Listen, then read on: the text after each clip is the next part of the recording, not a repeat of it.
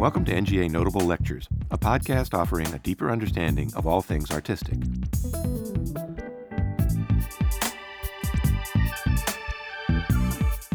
In her National Book Award winning debut collection, Voyage of the Sable Venus, poet Robin Coste Lewis both narrates and investigates the experience of black women across time and geography. To create the section that gave the book its title, Lewis first conducted countless hours of research in museums and compiled the titles and descriptions of works of art and craft dated between 38,000 BCE and the present that featured the images of black women. She then rearranged the titles to create what is at once an elegy for the black women in these artworks and an indictment of the violence done in the writing of Western art history. For the keynote lecture of the John Wilmerding Symposium on American Art, American Communities Then and Now, held on February 8, 2019, Lewis read the epilogue to a new edition of Voyage of the Sable Venus, discussing the ways her project blends poetry, art history, and autobiography. Thank you for having me. I'm so honored to be here with you all. As you know, I traffic in metaphor. Um, if I engage any economy at all, it is the economy of symbols and linguistic ones at that. So when I was invited to be with you all today, I was and remain deeply moved deeply honored, not only because it is the invite came from the National Gallery of Art and for this incredible conference. But really, the reason why I was most honored, I'm sorry, NGA, I'm sorry, the conference, is because I get to be with all of you, you whose contributions and legacies I have studied and followed for many decades. I'm truly humbled to stand here before all of you. I feel like I should be in the audience, and I will be all day listening to you. I can't tell you what your work has meant to me, so thank you for having me. Um, I was in the middle of the night, I couldn't sleep. I got in around, I don't know, midnight. And I was thinking about today, and I was thinking, what can I say to kind of explain my work for people who don't know Voyage? And I was like, it's kind of like the poetry version of the Da Vinci Code, the book, right? I love the Da Vinci Code. I'm not supposed to, I know, but I think uh, I, I went to the, the, Divinity School at Harvard for one of my graduate degrees, and what was tremendous about that is you got to meet all of these extraordinary feminist theologians, right, who had been working for in that case, decades, but preceding them in tradition uh, of centuries, trying to reconstruct the history of Christianity to have a more inclusive, I'm being generous, inclusive historiography right? And so what the Da Vinci Code did was compress all of that extraordinary work by scholars into a page turner, shoot 'em up, bang, go find the guy, right? And, and then slyly, Brown snuck in the history of feminist theology, right? I think about Voyage that way. I'm not trying to belittle myself or anything like that, but I'm trying to tell you what your work means to me. I'm being very gushing and then I'll go on with the lecture. But I'm really trying to say thank you, truly, for the work that you all have done. It, it means so much to me and the world. So thank you for your contributions. This is Boarding the Voyage. I know, and it begins with the epigraph by Rainer Maria Rilke. This is Rilke. I know that nothing has ever been real without my beholding it. All becoming has needed me. My looking ripens things, and they come toward me to meet and to be met. Boarding the voyage. By the end of it, I was on my knees. I'd enter a museum, drop to the ground, and ignore the art completely. I had learned, the art itself had taught me. Art made me kneel. It was my last day in the museum. A new exhibit had just opened, an exhibit of American colonial furniture. I was there to research an Egyptian temple, but ran quickly upstairs to see this new exhibit. I knew what to do now. I didn't look at the image, there was no need. Instead, I walked into the gallery, dropped to the ground, and crawled along the floor. Why would anyone desire to carve the foot of a black woman at the end of a table leg? Why would anyone find it pleasurable to sit upon a chair whose legs, instead of a simple, elegant form of smoothed wood ornamented with dahlias or peonies, say, had been sculpted into the shape of four miniature black women, their hands extended high above their heads, four miniature black female chair legs to hold up the sitter. Which kind of sensation did that create to place the backside of one's body down upon a seat supported by the eight wooden brown female hands? Excuse me. A small black female carved into the handle of a tool. Miniature black women who could fit into your palm. A three inch long black female carved into a knife handle so you could hold onto her body tightly whenever you sliced your daily bread. A palm sized black woman in your hand when you brushed your hair at night, looking absently into the mirror a spoon handle, a drum, a hammer, a flute, black bodies sculpted into the wooden frame surrounding a heroic painting of a white male on top of a white horse riding triumphantly into war. Black female bodies ornamenting the tripods, the base of a table, sleeping inside the frame, selling, offering, tending in the background of innumerable paintings, bending, standing, waiting ever a neck or hand or bending face tilting from behind a column over a shoulder from the margin, bringing the horses, carrying the hats, carrying the master's sword, his helmet, pulling his curtain back, holding a map, holding a glass filled with cool water, offering a bouquet of flowers. And all of the countless European stone fountains supported by submerged black torsos holding up all of the world's water our whole artistic history crawling with the decorative bodies of black women. In Italy, in Florence, hangs the Birth of Venus, perhaps one of the world's most celebrated paintings. The goddess Venus stands naked inside a tremendous scallop shell, gliding along the waters, riding the shell like a vessel. It is her birth, but instead of coming to us as an infant, she arrives as an adult woman, fully formed, skin whiter than marble, golden tresses gathered together in one hand like endless blades of curling sea grass. Instead of her pointing to her breast, she places her other white hand delicately over her heart. She is attended by two gorgeous gods, a redhead and a bronze colored brunette. They blow her shell toward shore. Pink flowers with lush red centers fall from the sky like morning rain. As they hover above Venus's shoulder, the wider god wraps his arms and thighs around the darker one, as if not to fall from the sky. In the background, there is an outline of a shore. In the foreground, another female figure, also white, but this time with darker hair, this time fully dressed, awaits Venus's arrival. She holds open a brocade floral tapestry with which she gestures to cover the goddess's nakedness. The wind bellows inside of everyone's garments, creating the sensation of motion, and hence, perhaps more than all of the above, Botticelli's painting of Venus is actually time's portrait too. Time stands captured, static, a statue. When I was a child looking upon this Venus, I would think that predictable thought. I want to stand inside a giant shell. I want red flowers to fall from the mouths of clinging angels. I want to hover in the heavens too. But what I didn't know was that the original models used for earlier paintings of Venus were Alexander the Great's mistress Campaspe, as well as an ancient Greek courtesan named Phryne. I know it's just ancient gossip. I know you know better than I. But apparently, Phryne was so rich that after Alexander the Great destroyed the walls of Thebes, she vowed she would rebuild every brick, but upon one condition that an inscription be engraved upon the new wall's face for everyone to see. Quote, destroyed by Alexander, restored by Phryne, comma, the courtesan, end quote.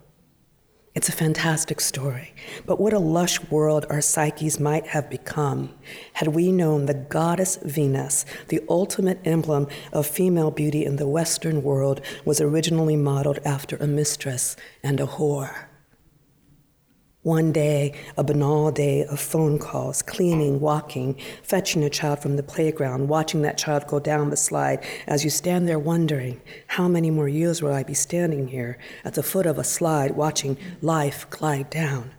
You turn the page of a book, and there it is an engraving Voyage of the Sable Venus. Here, the goddess is not white as marble. Instead, she is celestial black. And not only that, but she is standing where she has never stood before throughout thousands of years of Western art, right in the middle of the canvas, right in the middle of the paper. She is not just a torso or head or scrap of a face. She is not holding a serving tray or selling fruit or hanging from a rope. Like her sister in Italy, she is poised atop a seashell, a black goddess gliding along the waves of a primordial ocean, balancing inside a giant scallop shell. In other words, the beginning of the world. The strapping and cut boy gods. May I have some water, please? Someone? The strapping and cut boy gods, I'm sorry, in Botticelli's painting have been replaced, however, and here she is attended by white cherubs, most of whom fan the sable Venus with long white ostrich plumes. We could talk about the history of white ostrich plumes. Oh, I'm sorry. Oh, duh. There's a payload down there. Thank you, Terence. I'm so sorry. Um, we could talk about the history of white ostrich plumes in South Africa later. Um, a few carry the feathers of a peacock. Cupid above takes aim at Triton below. Triton glides through the waters, navigating her shell.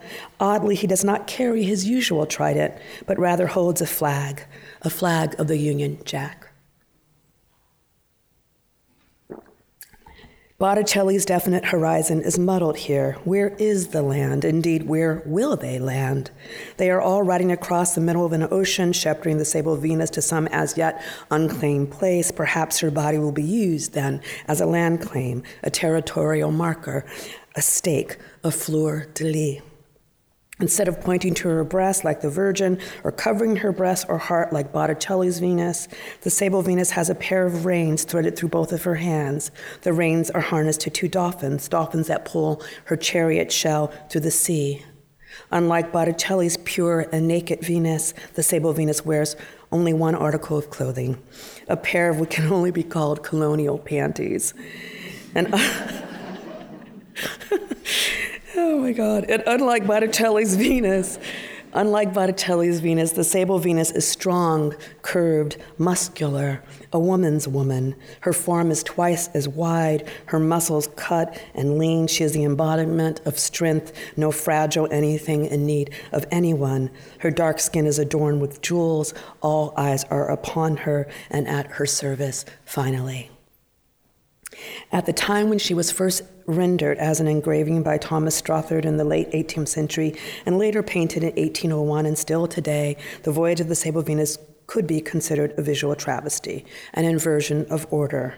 How, at the height of slavery, could a black woman be drawn by dolphins to the primordial seas, adored and attended by gods and angels of classical Greece? Goes the purest response, meaning the gods would never be seen in the company of a black female body, rightly so, not to mention serve as her attendants.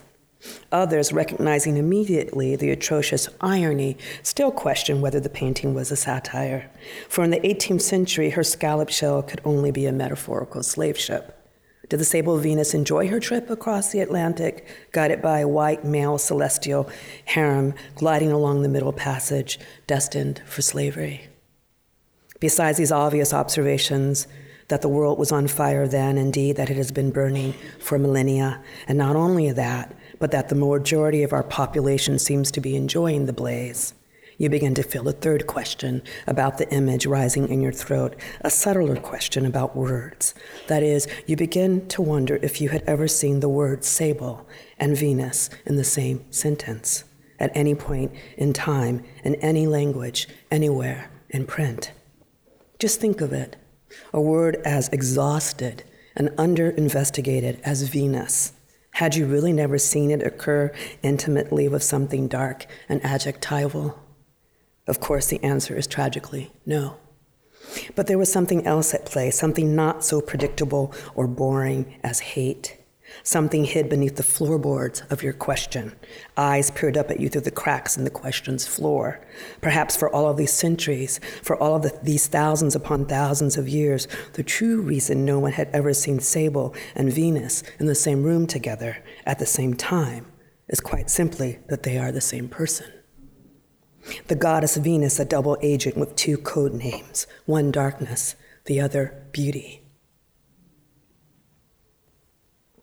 When I was a child in the first grade, I began making female statues from mud. I don't know why. Mud, clay, strings. I dressed the statues in repeating rows of red, papery bougainvillea petals, ornamenting each seam with bright gold pistils I'd plucked from the center of our neighbor's fuchsias, sometimes adding a violet crown with pistils from the head of the birds of paradise that stood erect, guarding our front door. I would play a game. I would write a very short note that said only love, then leave the note with the wet and ready statues anonymously at the front doors of the old ladies in our neighborhood. Ding dong ditch, ring the bell and run. Of love's mysterious arrival, the poet Rita Dove wrote that the occurrence is, quote, massive, inconvenient, undeniable, end quote. How like love art can be. A painting can have me at hello. I have gone out on dates with certain sculpture. I can court a photograph for lifetimes, waiting for her to marry me.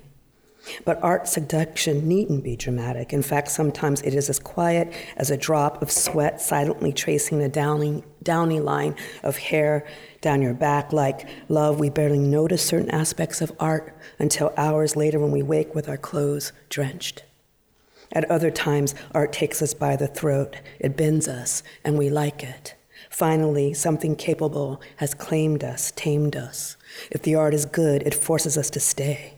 Exceptional art, like exceptional love, forces us to cry out for mercy, which is to say, I fell in love with the sable Venus at first sight. It wasn't merely the iconicity that grabbed me by the neck, nor was it that deeply satisfying delight in seeing the white Venus replaced by the black, as delicious as that is, and it is. That gesture was too undemanding of myself, of history, which is to say, ever since Rome, we keep replacing the statues but continue playing the same, in my opinion, opinion, blinding games. Hey, I have an idea. Let's down one. Let's take down one monument and replace it with another. That will fix our problems. But what if the real neuroses stems from our desire for monuments of any kind? Perhaps instead of looking up for an icon, we can look down and cherish and adore, even worship the people working quite quietly right beside us, or even more subtly working via memory right within us. Real beauty isn't tit for tat, as fun and even justified as revenge can be. So, the voyage of the Sable Venus for me was more than a visual sleight of a, and a historical hand. That something more was the title. The voyage of the Sable Venus was an epic written in one line. Frost medalist Marilyn Nelson once remarked that if one has the ear and takes the time, even the front page of the newspaper is laden with sonnets. The back of a cereal box contains songs. Language is an organ, as in a bodily organ, a musical instrument, which means that even when having an argument, we are singing. The title, The Voyage of the Sable Venus, contained the story of all our histories. Could it be, I wondered, that instead of the intellectual, intellectual propaganda we call art history, the more honest, simple, and accurate narrative of art, of perception, of projection, in short, the development of our visual subconscious, was hiding right there in plain view. Not, however, in the imagery, but simply in what the image is called, within the signs, within the words. Whenever I walked inside a museum, had I missed the obvious treasure because I had been seduced into looking at the paintings? Inside the title of any work of art, armies stand. Horses, cannons, five masted ships anchored in the harbor, the general watching death dance from on board. How had I missed it? Is it possible that titles can contain more art or as much art as the image itself, even titles like Anonymous and Untitled? Perhaps silence is the greatest epic of all. Or, as one of my favorite and most astute cultural critics, Richard Pryor, once asked, Are you going to believe me or your lion eyes? I had to see. I needed to see how I had been taught to see. I decided to go back. I decided to start my life over. If we considered an art title the true portrait or the hidden image, what would we see? If we refused to look at the painting sometimes, could we perceive more of the art? Which story, which music would emerge? If darkness and beauty were the same ed- agent, had she hid in other titles too? If we went back, if we went all over the world and looked at every object, every statue, every painting that included a black female figure in any way and wrote every title down, what would art's epic sing then? What recitations, repetitions, recollections, suites, what alliteration, rants, odes, meta, anaphora, which fixed and unfixed forms? Is language really a textual code or a visual one? Or is it both? Could a title perform like a painting? Is this a possible answer to that eternal, unanswerable question what is a poem? And that question's hidden twin what is an image? I never thought I would find more than just a few titles. I never thought I would travel through time. But after I began to write each title down, what began as a small experiment spanned into the history of art in the entire Western world. The museums were invisible graveyards. They were just sitting there, broken, defaced, unseen, a catalog of bodies. It was an invisible archaeology, an archaeology that crisscrossed time and space. Everywhere I went, I found them, just off, just to the edge, just beneath. Pieces of black female bodies buried in plain sight. We were everywhere.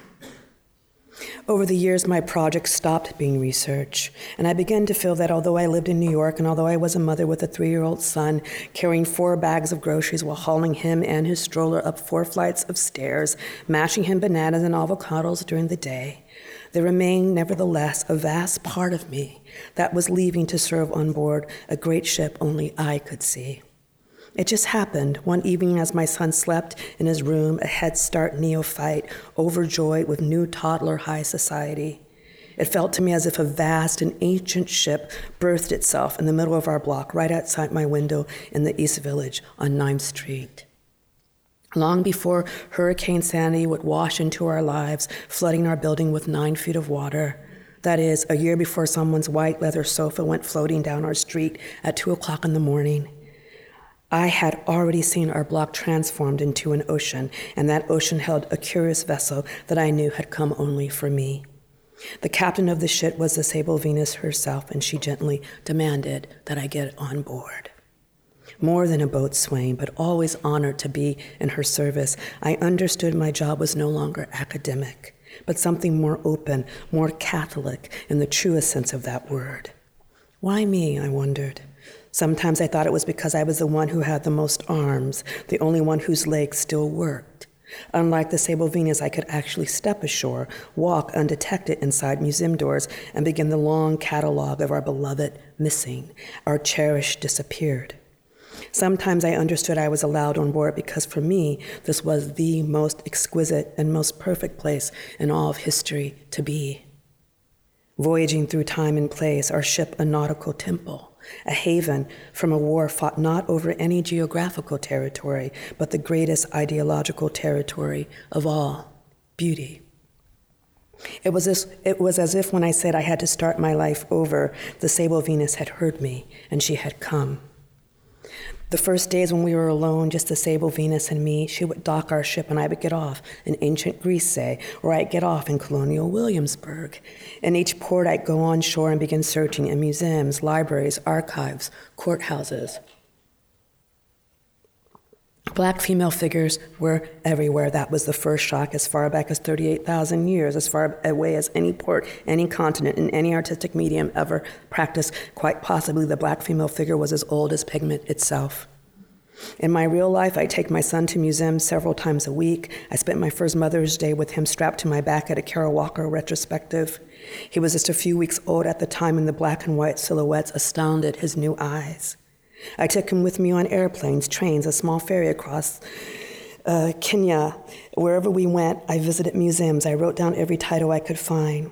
After countless exhibitions, countless books, countless archives, I collected tens of thousands of titles. Any art object that contained even a fragment of the black female form, I wrote down. Maritime museums, train museums, weaponry museums, courthouses. History was the sea upon which I grew drunk. My duty was to find them, find each one, bring the broken bodies aboard. I hid the sculpture in my hair. I hid the paintings in the baby stroller. I became a very accomplished international art thief. It was easy, By writing down the titles only, I was able to steal all of the art by leaving it there on the wall. I'd write down the title in my notebook, bring her aboard, wrap her in blankets, clothe, and feed her. By the end, the ship was full, a catalog of dismembered and dead, burnt, broken, chopped, half length, black female torsos, limbs, often standing, unable to sit, without relief, frozen by their artists in a position, position of eternal servitude. In short, the most capable of all shipmates. There were so many black female bodies aboard, after a while, there was nowhere to walk or sleep. I cooked for them. I hold a figure with half of a face, no arms, no legs to speak of. I'd sit with her. I worked silently so I could eavesdrop on their conversations. The paintings spoke to each other. The sculptor talked too. Often the only body they had was a head peeking out from behind a column. I looked deep into their bodiless eyes. I poured broth inside their mouths.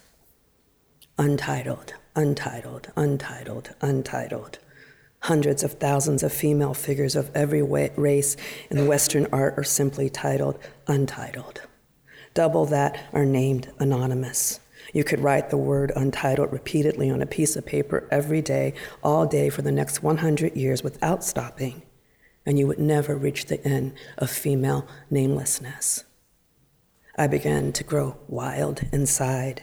I felt as if I were on board, always at sea. I'd be sipping tea with a friend, but really I was standing on deck quietly watching the sharp horizon. Almost every figure was broken in some way. Everyone was dead, but the ship became a party. Brokenness, fragmentation was a given, if not our enduring strength, if not our anthem. What could anyone whole or alive truly know about living? It was an exercise in the redemptive power of silence. The art challenged me to stop speaking. The titles were adamant that our opinions and theories about art were wholly unnecessary. I tried to write about it. I tried to write something else. I tried to write more, to say something about how it feels to be on your knees in a museum with a magnifying glass, to be under suspicion by the museum guards for doing nothing other than looking more closely. I tried to write about the hysterical laughter that would project from my mouth in the middle of the night as I discovered yet another unbelievably heinous art object, so sick the modern mind could never have conceived of it. Each time I tried to write about the art itself, I would find yet another image whose title, shockingly, could say more about human beings in a few words than any, forgive me, art historian, writer, or artist could accomplish in a million pages with a million images. What more was there to say? What can possibly be said? Perhaps the true museum, the honest archive, the, the eternal exhibit occurs and reoccurs within our own bodies. Perhaps the gallery is not material but memorial like Rothko's chapel, every image exalted in darkness. Or as Roland Barthes once said, a photograph is always invisible. It is not it that we see. When my son grew too large to carry on my back, I began to travel from my bedroom while he slept. Sometimes, because of the new forms of wireless access, I'd break into my favorite museums by going to an online exhibit. I'd go roller skating through the Met at 2 in the morning. I'd sit at night in the Temple of Dendur. I'd eat a bag of barbecue potato chips and offer some to the Mona Lisa. Matisse and I became wild lovers. I two tined him with Laurette. But then the ever suave Gordon Parks stole me away from her in two moves. Or maybe we were more like a ship of black female pirates, and I was the only one who could pass. I was cursed, you see, I had a whole face. But we used my body's wholeness to our advantage. I could get in, I could get past the guards, and perhaps that is why they chose me, these pirates. I grew my hair long like black seagrass. Friends thought it was because I wanted to be glamorous, but the true reason is I could hide my invisible tools, tools and weapons near my long hair, pushing a bourgeois $500 baby stroller. No one suspected me of my true calling, thievery. We went all over time because we were all over time. History was a tunnel or a river or a lane. History was a sky full of stars. History was a rope, a gate, a laboratory run by the deranged. History was a compass.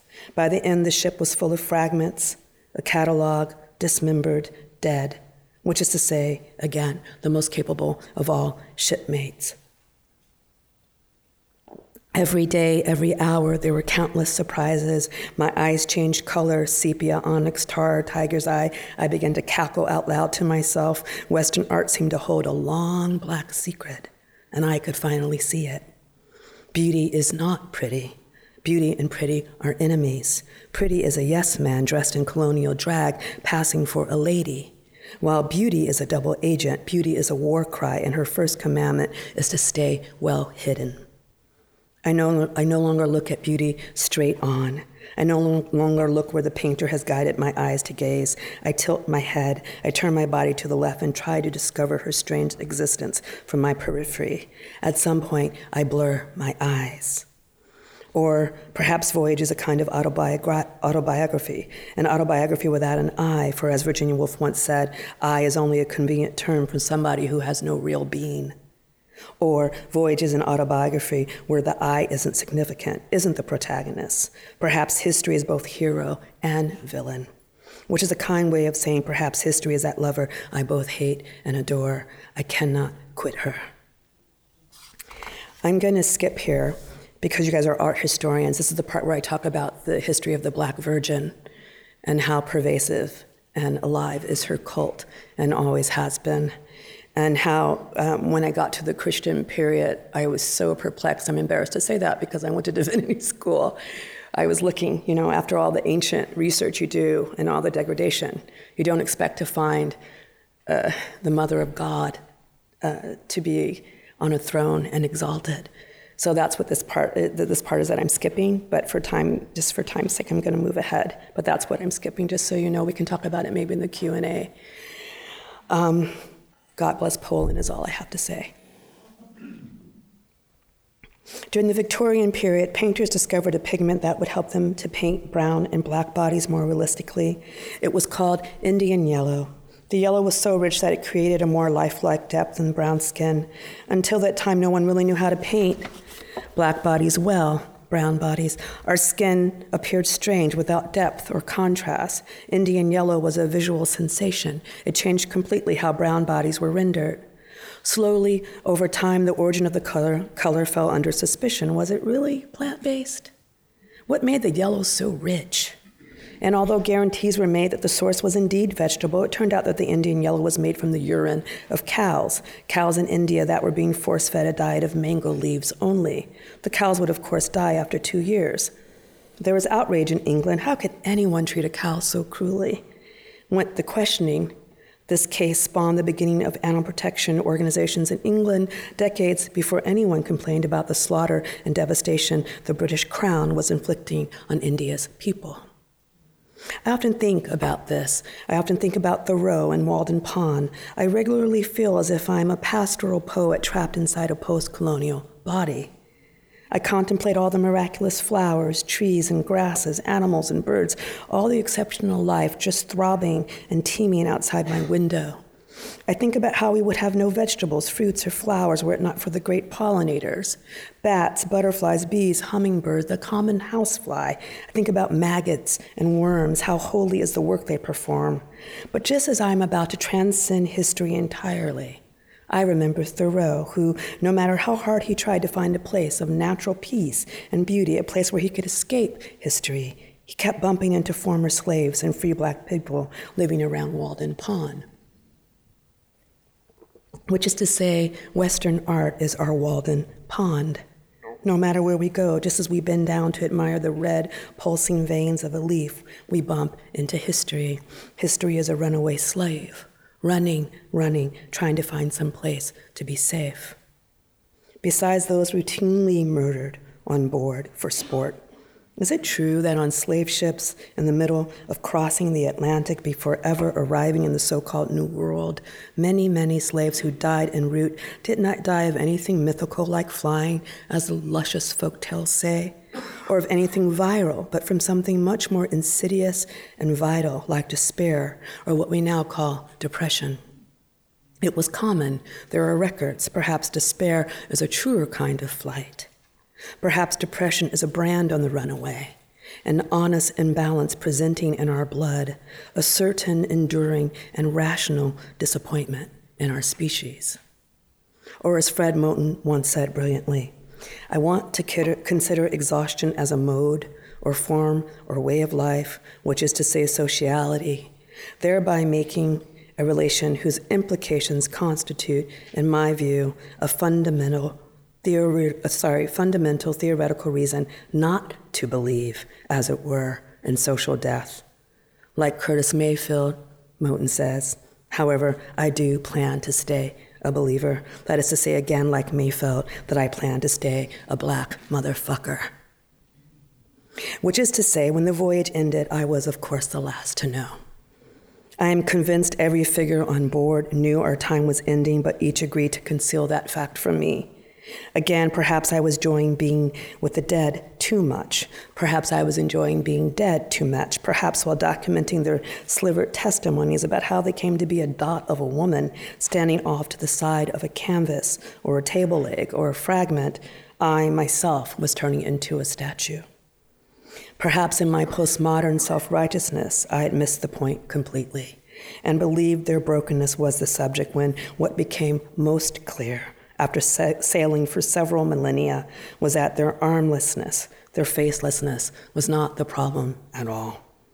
The problem was the notion that they were not alive, that they did not exist, that they were not right there in the painting looking right back at you. Las Meninas. Or as Christa Wolf once said, it was here, this is where she stood. These stone lions looked at her, now they no longer have heads. As the ship turned in from the Atlantic, I saw the New York skyline. But when we got to the pier, there was an odd silence, not the usual ecstatic ruckus a ship chock full of broken women recently freed will make. Instead, nobody moved. No one took any steps forward toward disembarking. They all just turned in silence and looked at me. It was my turn this time. How could I not have anticipated this? Instead of going ashore and returning with more images, more forms, I was the broken body who would be getting off and not coming back. I was the one who had been rescued. And then, quite simply, it was the present. Suddenly, I was walking up the East River towards Chinatown. Suddenly, my son was still asleep in his bed. Suddenly, I was making him oatmeal before school. Suddenly, I was sitting on the subway going to the hospital where I worked. It was done. A whole ship of them, an invisible ancient ship of black women, a ship upon which I had lived for thousands of years, just like that, gone.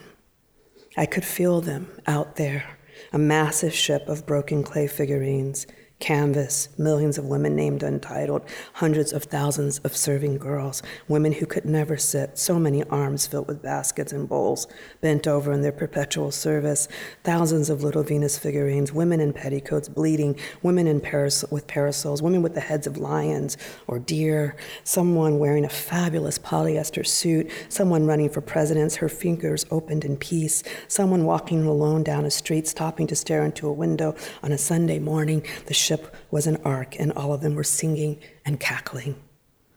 All I could think of in that moment was of Whitman's Birds of Passage. Quote, raise the mighty mother mistress, waving high the delicate mistress, over all the starry mistress, bend your heads all.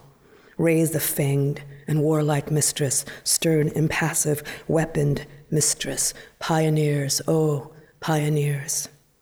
And then Bob Kaufman's lines all those ships that never sailed, the ones with their sea cocks open, that were scuttled in their stalls, today I bring them back, huge and transitory, and let them sail forever.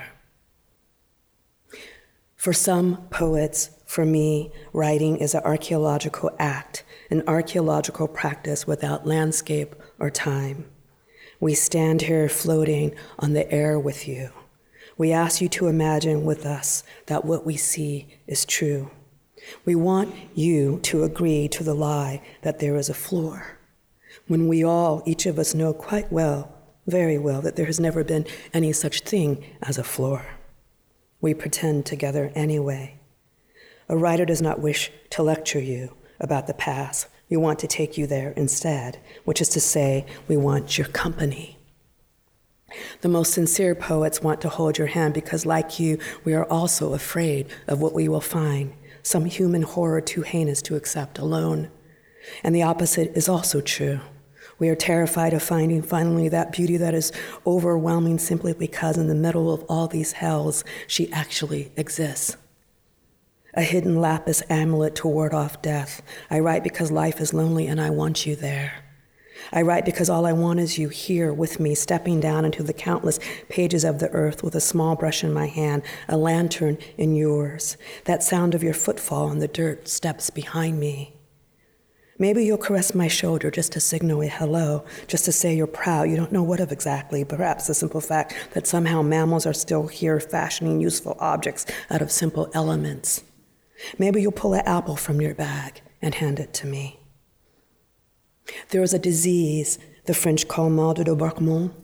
In English, it is called disembarkment sickness or land sickness, an illness one feels after ending a prolonged voyage at sea. After the trip has ended, one still feels the ocean rocking beneath one's feet. The whole room sways as if the house were floating atop an ocean. You get seasick while sleeping in the suburbs.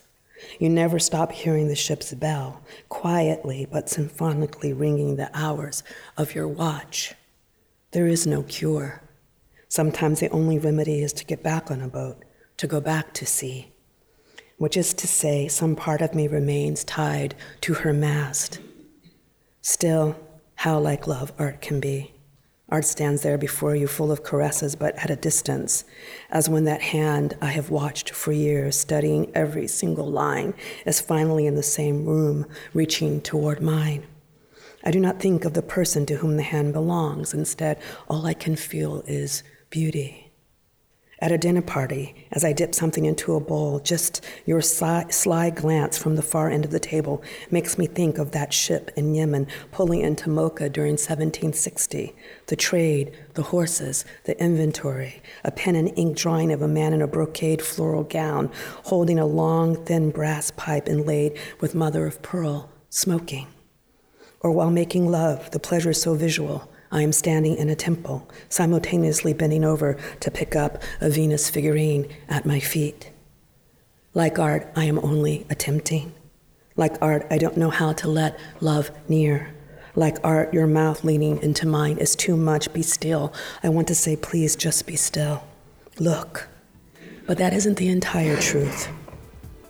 It would be most revealing to say, I am afraid. But what I am most frightened to say is, please sit here, read to me. Thank you. This has been a National Gallery of Art podcast.